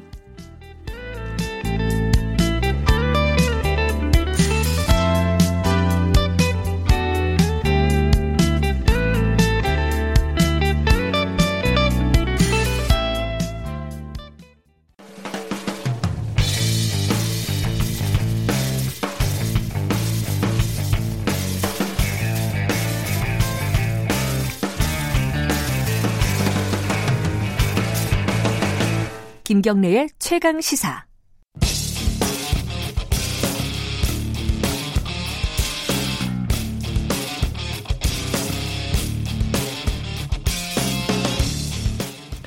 오늘의 창을 통해 열어보는 역사 이야기, 역사 카페 시간입니다. 오늘 일본 얘기를 좀 해보겠습니다. 이 일본이라는 존재가 우리한테는 여러 가지로 좀 복잡 미묘하죠. 음, 뭐 독도 문제도 걸려 있고요, 과거사 문제도 걸려 있고, 어, 최근에 이제 남북 관계, 북미 관계에서도 일본의 어떤 역할이라든가 이런 것들이 역시 또 어, 뭔가 좀 뭐랄까요 미묘한 구석이 있습니다. 자, 박태균 서울대 국제대학원 교수님과 함께 한일 관계의 역사에 대해서 이야기 나눠보도록 하겠습니다. 안녕하세요. 네, 안녕하세요. 지금 어, 북미 관계, 남북 관계에서 일본이 약간 소외된 느낌이었잖아요, 그간에. 그렇죠. 예. 네. 그런데 어, 이번에 이제 하노이 회담이 결렬이 되면서 네네. 일본이 약간 목소리를 적극적으로 뭐 내려고 하는 것 같아요, 느낌이. 네, 뭐 어쨌든 일본은 북한에 대해서 굉장히 강경한 그런 네. 입장을 가지고 있었고요. 그게 이제 특히 그 일본 납치자 문제 예, 요번에 트럼프 대통령하고 일본 아베 총리랑 만나서 네네네네. 한 얘기가 납치자 문제였다고. 네네. 사실 그러면. 일본한테 굉장히 중요한 문제인데요. 아, 납북자, 보통 납북자라고 하죠. 예, 예. 근데 뭐 일본의 일반 사람들이 갑자기 사라졌는데 예. 아 이게 외국인에 의해서 납치가 돼서 그 나라로 갔다 이러면 이거 굉장히 심각한 문제거든요. 그렇죠. 그러니까 저는 뭐 일본 쪽에서 그걸 굉장히 중요하고 심각한 문제로 보는 거는 전부 당연하다. 당연하다. 예. 이렇게 생각은 하지만 사실은 이게 너무 이걸 강조를 하면서 좀 정치적으로 이용을 하고 있다. 예. 이런 느낌이 들 정도로 너무 강조되는 부분이 있는 것 같아요. 이게 뭐 제목은 일본 네. 뭐 납북자 사건 이런 네. 제목은 이제 최근에 많이 들으셨을 것 같은데 청취자분들도 네, 네, 네, 이게 무슨 사건인가 얘기해 보면 또 가물가물하실 거예요. 좀 예. 설명을 좀 해주시죠. 그러니까 이게 이제 그 일본인들이 어, 사라졌는데 네. 이분들이 이제 북한에 있는 걸로 이 언제적 나온 일이죠? 거예요. 그러니까 90년대 뭐 네. 즈음의 일들인데 근데 이분들이 또 거기서 어, 또 결혼을 해가지고 살고 있고 뭐 이런 상황들이 이제 나타나는 겁니다. 그래요? 그러면서 이제 예. 일본 쪽에서 문제를 제기를 했는데 네. 이제 북쪽에서는 뭐 그중에 일부는 몇 분은 또 돌아가셨다. 그러면서 음. 이제 뭐 납북자 송환 문제 이게 이제 막 어, 서로 논란이 됐고 북한과 일본 사이 협상이 이루어지고 뭐 중국에서 또 협상이 이루어지고 이렇게 됐는데요. 네. 문제는 이제 이게 정치화가 되면서 지금 네. 아베 총리가 이 납북자 문제 때문에 정치적으로 굉장히 부각이 되신 분입니다. 아, 네, 애초에요? 네, 애초에 예. 그걸로 부각이 되기 시작하셨고 지금 또 정권을 잡아서 이제 예. 총리가 되고 있고 그러니까 계속해서 이 얘기가 북한과의 문제뿐만 아니라 여러 가지 문제를 푸는 데 있어 일본에서 굉장히 중요한 이슈로 계속 부각이 되는 거죠. 그렇군요. 네.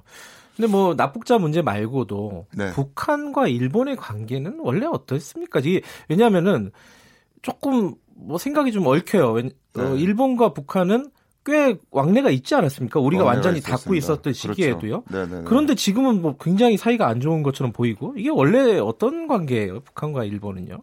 그러니까 일단 이 70년대까지만 하더라도 일본에 있는 제일교포의 대부분이 네. 북쪽에 더 가까운 성향을 가지고 있었어요. 조총련의 힘이 굉장히 셌었죠. 그렇죠. 그렇죠. 예. 그, 뭐 그런 부분도 있고 예. 사실 그 당시까지 우리나라가 독재 체제가 예. 있었기 때문에 그거에 대한 반감도 굉장히 있었기 때문에 사실 굉장히 북한 쪽에 가까운 성향을 보였고 네. 59년부터 소위 얘기하는 북송 사업이 있었기 때문에 네. 제일교포들이 북쪽으로 이제 가는 고향을 예. 찾아간다 뭐 이런 사업이 있었고 해서 사실 굉장히 가까웠는데 예. 그런 거의 이면에는 80년대까지 일본의 야당이 사회당이 있었습니다. 아, 예. 사회당이 북쪽과 굉장히 가까운 그런 정책을 네. 취하고 있었기 때문에 그래서 이제 일본 사회 내에서도 북한과의 관계를 무시할 수 없는 부분들이 있었고 네. 또 그로 인해서 이제 북한과 일본이 관계 정상화를 하기 위한 여러 가지 움직임들이 네. 80년대 말 90년대 초부터 쭉 진행이 돼 왔죠. 네. 근데 이제 이 사회당이 붕괴가 됐어요 일본 내에서 아하. 사회당이 붕괴가 되고 하면서 예. 사실 이제 북쪽에 대해서 좀 친화적인 예. 그런 입장을 갖고 있는 정치는 거의 사라져 버렸어요. 그러니까 이제 일본 내 분위기가 아, 북한에 서 굉장히 비판적인 음. 이런 분위기로 가면서 전체적으로 일본 정치가 굉장히 보수화가 됐죠. 네. 그런 상황 속에서 어, 납치자 문제가 제기가 되고 예. 이렇게 되니까 이제 북한 일본 관계는 계속 악화 일로를 걸어왔던 음. 거죠. 네. 그럼 반면에 어 이제 북한과 일본의 관계는 일본의 국내 정치적인 상황 때문에 좀 변화가 있었다라고 네네. 본다면은 한국과 네. 우리 대한민국과 일본의 관계는 네.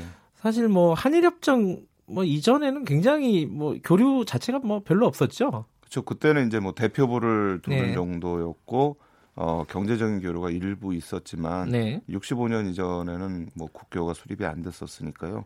이웃 나라임에도 불구하고 관계 거의 없었다라고 그러니까 볼수 있습니다. 한일 협정으로부터 시작이 네. 됐다. 한일 관계는 네네. 정상적인 한일 관계는 네. 시작이 됐다라고 보는데 이 단추가 첫 단추인데 네. 이게 또 잘못 끼워져 가지고 지금까지 뭐 문제가 되는 거 아니겠습니까? 저는 뭐 굉장히 그게 좀 중요한 첫 번째 문제였다고 생각을 합니다. 그러니까 예. 최근에 있는 이슈들이 사실은 이 한일 협정하고 다 관련이 되는 거거든요. 네. 징용자 보상 문제도 그렇고, 예. 우리 이제 과거사 문제들도 그렇고, 그러니까 예. 이 한일 협정을 하면서 사실 한국과 일본 정부가 제일 고심을 했던 게 과거사 문제를 어떻게 보느냐예요. 음. 그러니까 일본이 한국을 식민지 지배를 했던 시기를 어떻게 보느냐. 네. 그래서 이제 협정문에 보면 그렇게 돼 있습니다. 85년 이전에 한국과 일본 사이에 맺었던 이 협정들은 이미 무효로 한다라고 네. 했는데 그럼 그 이미라는 게 어떤 시점을 얘기하느냐 음. 이게 한국과 일본이 서로 다른 거예요. 네. 그러니까 한국은 애초에 협정을 맺은 것 자체가 무효다. 네. 그러니까 이게 저희가 자발적으로 한 게 아니고 이거 자체가 일본의 강압에 의해서 했기 때문에 네. 국제법적으로 볼 때 강압에 의한 조약은 무효다. 처음부터 예. 이제 이런 입장인데 일본은 조약을 맺은 건 합법이다. 예. 다 사인하지 않았느냐. 근데 이제 45년에 일본이 폐막하는 시점부터 이게 무효가 된 거를 봐야 된다. 음흠. 이게 서로 다른 거예요. 네. 이게 사실 만약에 애초부터 무효다라고 한다면 불법적으로 일본이 한국을 점령하고 있었기 때문에 우리가 배상을 받을 수가 있어요. 네. 근데 이게 애초부터 무효가 아니면 사실 우리는 배상을 받지 못합니다. 네. 근데 이게 일본이 애초부터 무효가 아닌데 배상을 해주면 영국과 프랑스는 엄청난 배상을 해줘야 돼요. 아, 각 식민지 국가들에게요. 그렇죠. 그렇죠. 예. 그러니까 이제 이런 문제들이 있기 때문에 일본은 이제 계속해서 얘기를 하는데 이게 합의가 안 되면 저는 양국 정부가 협정을 맺으면서 관계 정상화는 필요합니다. 이웃 예. 나라고 예. 또그 당시 냉전이었고 공동의 적을 두고 있었어요. 네. 그럼 이제 관계를 개선을 하자. 또 우리가 이 미국과 서로 동맹을 맺고 있으니까 그러나 우리가 이렇게 논의를 했는데 과거사 문제 합의 못했다. 네. 그러니까 이 합의 못하기 때문에 우리는 이 문제는 현안을 위해서 우리가 국교 정상화는 하지만 이 문제에 관해서는 양국이 계속해서 합의점을 찾아가도록 노력한다. 라고 얘기하면 되거든요. 네. 솔직하게 얘기하면 되는데 그러지 않고 이미 무효다. 라고 얘기를 하면서 이미라고 하는 영어로 이제 올라야 되는데 네. 그걸로 그냥 대충 얼버무리고 간 거예요. 급했군요. 예. 네. 그러니까 사실 뭐 사실 한국의 입장이 사실 더 급했어요. 그때는 돈이 돈 필요하니까, 예, 네. 돈이 필요하니까 네.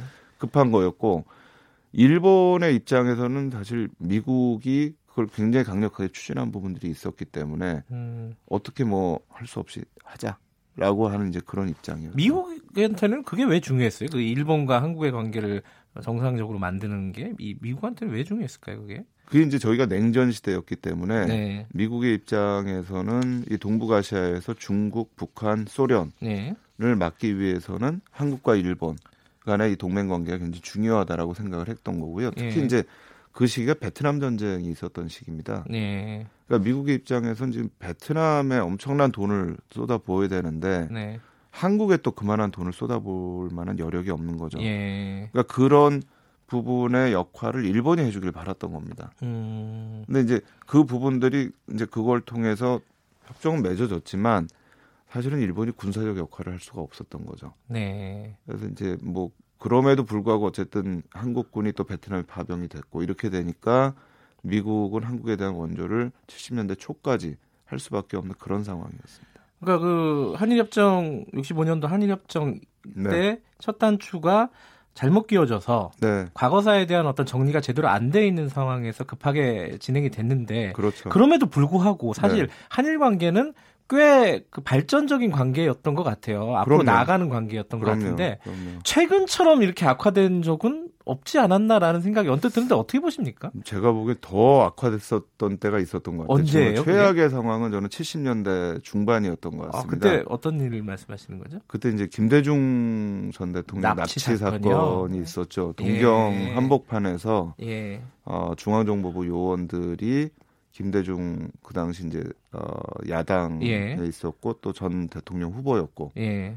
이분을 갑자기 납치해가지고 배를 통해서 한국으로 예. 납치해 데려왔던 사건이 있었어요. 이거는 사실은 일본 국내법을 굉장히 엄중하게 침해한 사건입니다. 아. 일본이 난리가 났었죠. 일본의 어떤 치안이라든가 내정이라든가 이런 것들 다 무시했던 그렇죠. 그런 거네요. 그러니까 사실 예. 뭐 77년에 일어났던 코리아 게이트 비슷하게 예. 그 당시 이제 한국 미국에 있는 한국 대사관이 네. 재미교포들을 사찰을 해서 문제가 되는 사건이었는데 네. 이건 뭐 아예 일, 동경 한복판은 납치를 해버렸으니까. 네. 근데 이 사건이 터지고 또 얼마 안 있어가지고 문세광 사건이 또 터지는 거예요. 예.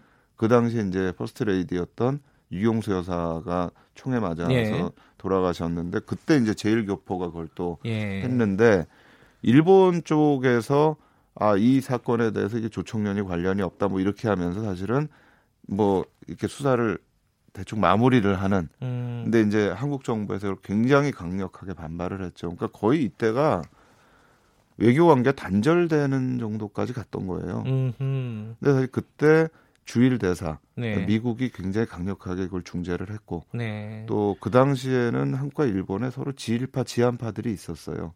이분들이 이제 물밑에서 접촉을 하면서 이 문제를 풀어갔는데 아무래도 그 시기에는 냉전이라고 하는 상황이 예. 있었기 때문에 한일 간의 협력이 필요하다. 이게 있었는데 지금은 진짜 돌파구가 안 보이는 것 같아요. 지금 뭐 가장 큰 원인이라고 하면 과거사 문제겠죠, 당연히. 그렇죠. 예. 뭐 최근에 그 이제 징용 판결한 예. 부분들이라든가 이제 위안부 문제. 문제라든가 예. 이게 저는 사실 참 이게 문제가 뭐였냐면 박근혜 정부에서 이 문제를 풀어가면서 네. 역사 문제가 해결이 안 되면 일본과 외교 안 하겠다. 네. 이런 입장이었어요. 예. 근데 이게 역사 문제하고 정치적 현안은 분리가 돼야 됩니다. 음. 역사 문제 풀릴 수가 없어요. 역사 문제라는 거는 이게 뭐 돈을 주고 그냥 책임을 인정하고 이런 문제가 아니고요. 양국 사회가 그 역사 문제에 대해서 공감대를 만드는 게 굉장히 중요해요. 네. 아무리 돈을 받으면 뭐예요? 돈을 주는 사람이 과거에 대해서 어떻게 생각하느냐가 받는 사람하고 다르게 생각한다 그러면 네. 돈 받는 건 미봉에 불과합니다. 그건 사실 이건 돈의 문제가 아니고 음. 서로 간의 역사 문제에 대해서 어떤 인식적 공유를 하느냐가 네. 굉장히 중요한 문제인 거죠. 그럼 지금 돌파구가 안 보인다고 말씀하셨잖아요. 네. 네. 그럼에도 불구하고 네. 돌파구를 찾아야 되지 않겠습니까? 이게 어디에서 풀릴 수 있겠습니까, 이게? 그 저도 그게 참 지금 여러 가지 좀 걱정이 되는 부분인데요. 네. 그러니까 이게 사실은 국내 정치적인 문제가 외교적인 문제에 너무 지금 영향을 과하게 미치고 있는 것 같아요. 네. 그러니까 저희도 지금 한일 관계에 대해서 뭐 잘못 얘기하면 네. 인터넷이 난리가 납니다. 예. 일본도 마찬가지고. 근데 이게 첫 번째는 저는 언론의 역할이 문제인 것 같아요. 음. 언론들이 한국 언론도 그렇고 일본의 언론도 그렇고 네. 한일 관계에 대해서 굉장히 부정적인 그런 여론을 만드는 데 중요한 역할을 하고 있고. 예. 근데 저는 기본적으로 지금 한일 관계를 보면 한국 사람들이 일본에 가는 관광객 수가 엄청납니다. 네. 또 일본 관광객이 한국 오는 수가 엄청나게 많고 또 일본 음식들이 한국에서 얼마나 일본식 주점들이 많습니까? 그렇죠. 또 일본에 가면 한국 음식들이 굉장히 많습니다. 네. 그러니까 사실 한국과 일본 관계는 사회적 문화적으로는 예전보다 훨씬 더 가까워져 있어요. 문제는 정치입니다. 음. 그러니까 이 정치를 하는 사람이 이거를 한일 관계를 정치적으로 이용을 하면 안 돼요. 또 역사 문제를 자꾸 정치적으로 풀라 그러면 결국은 전혀 풀 수가 없습니다. 가장 네. 걱정이 이제 남북 관계, 북미 관계 이런 네. 북핵 문제 네. 이런 것들이 지금 풀어내려고 지금 시작 단 계 아니겠습니까? 네. 일본이 혹시 어 협조적이지 않거나 네. 혹은 뭐 회방을 놓거나 네. 이러면은 굉장히 골치 아픈 상황이 생길 거다. 이런 그렇죠. 게 이제 걱정이잖아요. 그렇죠. 근데 뭐 사실 일본은 제가 보기에는 미국이 결정을 하면은 그쪽으로 따라갈 가능성이 굉장히 크다. 네. 근데 저는 이제 개인적으로는 일본이 좀 더 적극적 역할을 할 수 있지 않을까. 음. 왜냐하면 72년에 닉슨이 방문을 한다, 네. 중국을 방문한 다음에 미국과 중국 간의 관계 정상화는 79년에 됐습니다. 네. 근데 일본은 미국보다 먼저 관계 정상을 해버렸어요 중국과. 아하, 예. 72년에 먼저 했거든요. 예. 그러면서 교육을 시작을 합니다. 그러니까 일본 사실은 그런 선도적인 역할을 할 수 있는 위치예요. 음흠. 제3자의 위치가 될 수가 있기 때문에. 예. 그러니까 저는 사실 아베 정부에서 가능할까에 대해서는 약간 물음표가 있는데 네. 2002년에 고이즈미 총리가 북한을 방문했던 것처럼 네. 저는 일본이 일정한 그런 선도적인 역할을 할 수 있는 예. 부분들이 있다라고 저는 생각을 하고 있습니다. 일본의 국내적인 정치 상황 때문에 여러 가지 뭐 변수는 있겠지만은 어쨌든 북미 관계, 남북 관계 요 요 과정에서 일본이 적극적인 역할을 하면서 오히려 돌파구를 또 찾을 수 있지 않을까? 뭐 네. 이런 생각이 드네요. 교수님 말씀 네, 들으니까. 네, 네, 알겠습니다. 자, 오늘은 여기까지 일본 얘기 들어봤습니다. 고맙습니다. 네, 감사합니다. 박태기훈 서울대 국제대학원 교수님이었습니다.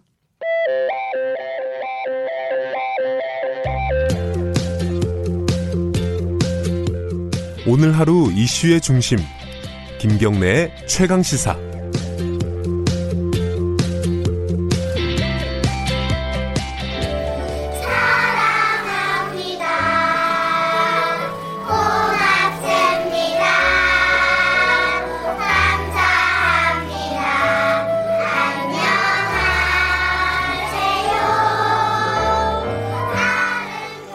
아유, 이게 무슨 노래인가요? 자, 그, 최근에 유치원 얘기 굉장히 많지 않았습니까? 계약 연기 사태도 거쳤고요. 아직도 뭐, 그 갈등이 완벽하게 해결이 된 상황은 아닙니다. 아마 아이들 목소리가 나오는 거 보니까 유치원 얘기인 것 같은데요. 자, KBS 김우광 프로듀서와 함께 관련 얘기 나눠보겠습니다. 안녕하세요. 안녕하세요. 방금 나온 노래가 무슨 노래예요, 이게? 어제 노원구 상계동에 위치한 꿈동산 아이 유치원 개원식이 있었는데요. 네. 거기 개원식에서 5세 아이들이 불렀던 사랑합니다라는 노래고요. 아, 개원식이 그 원래 기존에 이제 유치원을 다니던 아이들이 네. 뭐 부른 거군요. 네네. 이렇게 새로 들어오는 입학생들을 축하하면서 맞습니다. 귀엽네요. 음. 어, 이 유치원이 화제가 됐던 이유는 네. 개원 전부터 이제 사회적 협동조합 형태로 문을 연다는 소식이 들려왔어요. 예. 그래서 화제가 됐고 그래서 현장에 다녀왔습니다. 사회적 협동조합 유치원이라 이게 좀 설명이 필요할 것 같아요. 네. 작년에 사립 유치원 비리 등 각종 문제가 이제 네. 대두가 됐잖아요.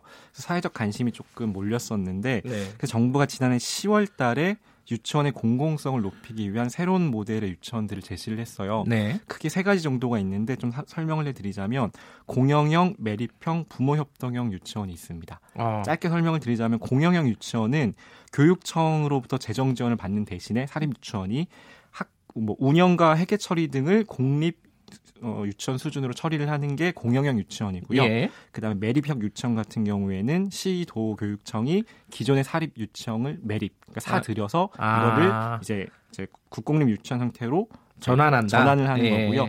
제가 어제 다녀온 곳은 마지막 모델인 부모 협동형 부모 협동형 유치원인데요. 예. 학부모들이 협동조합을 만들고요. 그래서 음. 사립 유치원을 직접 운영하는 모델입니다. 학부모가 직접 모델. 어, 그렇군요. 이 잠깐만 어, 이 학부모들은 어떤 과정을 통해서 만들었는지 좀 들어볼 수 있나요? 네, 어제 일단 학부모 대표가 개원식에서 발표한 네. 내용이 있는데요. 일단 먼저 들어보시겠습니다. 네. 저희는 노원구 상계동에 살고 있는 엄마들입니다. 우리들의 공통점은 아이들이 모두 꿈동산 유치원을 다니고 있다는 점입니다. 우리는 여러 조언을 통해 학부모, 교사, 마을이 함께 아이들을 키우는 협동조합 유치원에 도전해 보기로 했습니다. 대한민국의 첫 사회적 협동조합 유치원의 롤모델이 되기 위해 우리 엄마들은 모이고 회의하고 의견을 모았습니다. 꿈동산 안 유치원에서 작은 아이들이 큰 꿈을 계속 키워나가길 소망합니다. 아, 학부모 목소리군요. 네네. 아, 애들은 계속 떠들고 있군요. 이게 학부모들이 직접 운영을 하는 거면은 만들기가 그렇게 현실적으로 쉽지는 않았겠어요? 네, 이 원래 꿈동산 아이 유치원 같은 경우도 원래 사립 유치원이었어요. 예. 근데 지난 2017년에 설립자가 갑작스럽게 사망을 해서 폐교 음. 위기에 처했습니다. 네. 당시의 규정상 설립자가 사립학교 시설이나 토지를 소유해야 한다고 되어 있었어요. 그래서 사, 이런 사망 그러니까 설립자가 사망했을 경우에 어떻게 해야 되는지에 대한 규, 정이 없었기 때문에 네. 폐원 위기에 처했는데 음. 그 학부모들이 나서서 폐업 폐업을 연기를 했고요. 네. 국회나 교육청을 직접 찾아다녔습니다. 아. 그래서 정부가 지난 10월 30일 날 국무회의를 통해서 규정을 개정을 했어요. 네. 그래서 학부모와 교사가 설립한 협동조합, 협동조합 같은 경우에는 유치원을 임대해서 운영할 수 있는 길이 열리게 된 거죠. 예. 그래서 이제 사회적 협동조합이 이제 출시가 됐고요. 이 요게 참여한 조합 같은 경우에는 뭐 회비를 내고 조합비를 내고 이사로 참여를 해서 이제 아이들을 직접 가르치거나 뭐 운영에 참여할 수 있는 거죠 유치원에. 부모들은 뭐 부담이 크겠어요. 얼마나 내야 되는 거예요? 이게 참여하려면? 어, 첫 가입했을 때 출자금이 10만 원이고요. 예. 매년 조합비는 3만 원 정도여서 큰 부담이 되진 않아요. 생각보다 그렇게 높은 금액이 아니네요. 네, 정부에서 금액이? 일부 지원을 하기도 하고요. 아하. 국민 그 보험연금 공단에서도 일부 지원을 한 형태입니다. 아, 이거 고민 많으신 학부모들은 이런 것도 한번 생각해 보실 필요가 네네. 있겠네요. 네. 근데 이제 거기 원래 일하던 선생님들이 있지 않았겠습니까? 그, 그 운영 주체가 바뀌었는데 네네. 선생님들은 어떤 생각이실지 좀 궁금하네요. 제가 5세 반을 담당하고 있는 선생님을 만나봤어요. 예. 일단 목소리를 좀 들어보시겠습니다. 네. 일단은 어머님들이랑 다 같이 참여를 해서 유치원이 운영이 되니까 다 공개에 대해서 어머님들도 유치원을 믿고 유치원도 어머님들이 원하는 바가 뭔지 알고 그걸 하니까 좋을 것 같고요. 그리고 사회적 협동조합으로 가면서 저희 선생님들이나 아이들이 모두 흩어지지 않고 한 곳으로 모여서 다 같이 3년을 같이 갈 수 있다는 것이 좋은 점이었어요. 이게 어 뭐랄까 보기 좋고 어 아이들한테도 좋을 것 같긴 한데 음. 이 꿈동산 유치원의 좀 특수한 상황이 아닐까? 이게 좀 보편적으로 이런 것들이 가능할까라는 생각은 들어요. 그 말씀 처음에 도입부에 말씀드렸듯이 이건 대안적 모델이거든요. 예. 근데 사실 이런 대안적인 모델에 현실적인 한계가 존재하는 것도 사실입니다. 네. 가장 큰 문제가 일단 예산 부분인데요. 예. 앞서 말씀드렸던 그 모델 중에 공영형 유치원 경우에는 재정 지원이 3년으로 제한돼 있어요. 예. 3년 이후에는 재정적인 문제가 발생을 하고요. 매립형의 경우에는 시교육청이 사립 유치원을 사들이는 구조이기 네. 때문에 사립 유치원에 협조가 없거나 네. 뭐 특수한 경우가 아닐 경우에는 한계가 존재를 하죠. 예. 그리고 부모형 협동조합 같은 경우에는 유치원을 설립할 공간을 찾지 못해서 무산되는 경우가 되게 많은데요. 음. 실제로 뭐 하남시 또 서울 도봉구에서 제가 어제 찾아갔던 이런 예. 유사한 형태의 부모 협동형 유치원을 준비하던 도중에 네. 이제 설립이 무산되는 경우도 예. 네, 발생하곤 했습니다. 아, 까 이제 매입형이라고 했는데 매립형이라고 아까 잘못 말씀을 아. 제가 했나요? 어쨌든 네. 예, 매입형입니다. 네네. 예. 자, 그 말씀하신 대로 어, 요뭐 학부모들이 협동조합을 만들어서 운영하는 것들은 약간 특수한 케이스인 것 같고 네. 근본적으로는 음. 어떤 제도적인 장치가 필요할 것 같은데 어떤 게 필요하나요 지금? 그 학부모들이 아이를 학 이제 유치원에 보낼 때 가장 걱정하는 부분은 네. 그 유치원이 비리 없이 투명하고 안전한 곳일까 그렇죠. 이런 것이 네. 이런 것에 대한 부분일 텐데요. 네. 실제로 이제 한유총 사태 등 이제 사립 유치원에 관련된 문제들이 불거지면서 네. 서울시 교육청이 지난 10일 사학 공공성 투명성 강화, 조, 강화 종합 계획을 발표를 했습니다. 네. 이 주요 골자를 살펴보면요. 사립 유치원을 포함해서 서울 소재 뭐 사립 초등학교 같은 곳에 에듀파인 그러니까 네. 국가 관리 회계 시스템 사용을 의무화시키는 거고요. 네. 도입은 올해 상반기로 예정하고 있고요. 여기에 이제 공, 국공립 유치원 확충 계획도 이제 조희영 교육감이 밝혔는데요. 네. 조, 조희영 교육감 서울시 교육감 이야기 한번 들어보겠습니다. 예. 서울에서는 80%가 사립유치원입니다. 그래서 공립유치원이 대대적으로 확충되어야 되고 어, 저는 더 나아가서 어, 유아교육이 저는 의무교육으로까지 확장돼야 된다 이렇게 생각을 갖고 있습니다. 한 학기 정도 후에는 완벽하게 공립유치원과 같은 어, 최고의 시설과 환경을 갖는 그런 유치원으로 어, 탈바꿈하게 될 것입니다. 조희영 교육감 같은 경우에는 앞서 말씀하신 공립유치원 확충 계획과 더불어서요 사립학교 개정법 이야기도 꺼내 들었어요. 음. 이제 사립학교법 개정이 없이는 사학의 공공성과 투명성 강화를 하기 어렵다. 시 교육청 조치 한계가 있다는 내용입니다. 사학법 얘기가 여기서 나오네요. 네. 사립학교법. 네네. 이게 유치원하고 어떤 관계가 있는 거죠? 사학법을 개정해야 된다는 목소리 사실 예전부터 있어 왔잖아요. 예. 그래서 그 내용을 설명하기는 좀 어려울 것 같고 시간상 예. 부족할 예. 것 같은데요. 어, 더 유치원에 한정시켜서 얘기를 드려보자면 더큰 네. 문제는 지금 현행에도 개선해야 한다는 목소리가 많은 사학법에 사학법에서도요 예. 사립 유치원 관련 조항들은 더 많은 문제를 가지고 있다는 겁니다. 예. 어떤 문제들이 포함되어 있는지 일단 사학개혁 국민운동본부 노년한 집행위원장 목소리를 들어보겠습니다. 사립학교법에서 유치원을 예외로 하고 있는 조항들이 이제 상당히 많아요. 원래 사립학교는 개인이 설립할 수 없는데 사립 유치원은 개인이 설립할 수도 있고요. 어, 기본적으로 사립학교는 임원이 겸직을 금지하는데 유치원은 어, 유치원장과 이사장을 이제 겸직할 수 있도록 되어 있어요. 요 내용이 이제 박용진 3법 중에 하나가 이제 들어가 있는데 이걸 상당히 이제 문제 삼는 거죠. 안유청에서. 그 말고도 뭐, 어, 사립학교는 학교 법인 회계하고 법인 회계가 이제 구분되는데, 어, 유치원은 그렇지 않기도 하고요. 그 다음에 예산 결산 제출 이런 걸 학교 운영위원회가 없기 때문에 자문도 거치지 않고 있고 등등 이런 것들이 아주 큰 문제인 겁니다. 그러니까 정상적인 유치원 운영이 되려면 사립학교법이 개정돼야 된다. 뭐 이런 네. 얘기네요. 네. 알겠습니다. 좀 정리 좀 해주시죠 마지막으로. 음, 여러 대안적인 모델들이 나오고 있긴 하지만 정말 네. 그건 대안에 그칠 뿐인 거잖아요. 예. 그래서 말씀드린 뭐 사학법 개정이라든지 그 최근에 박용진 유치원 3법 네. 같은 얘기들이 나오고 있는 건데요. 어쨌든 학부모들이 아이들을 미, 약간 믿, 믿고 맡길 수 있는 유치원을 보낼 수 있기 위해서는 이런 제도적인 어떤 현실적인 네. 제도적인 어떤 개선안들이 뭐 선행돼야 된다 이런 생각이 들었습니다. 알겠습니다. 학부모들 고민 유치원 때문에 고민 많으신 분들은 좀 오늘 아이디어를 좀 얻으셨을 수도 있겠다라는 네. 생각이 드네요. 여기까지 듣겠습니다. 고맙습니다. 감사합니다. 김우광 PD였고요. 3월 13일 수요일 KBS 1라디오 김경래 최강 시사 오늘은 여기까지 하겠습니다. 저는 뉴스타파 기자 김경래였고요. 내일 아침 7시 25분 다시 돌아오겠습니다.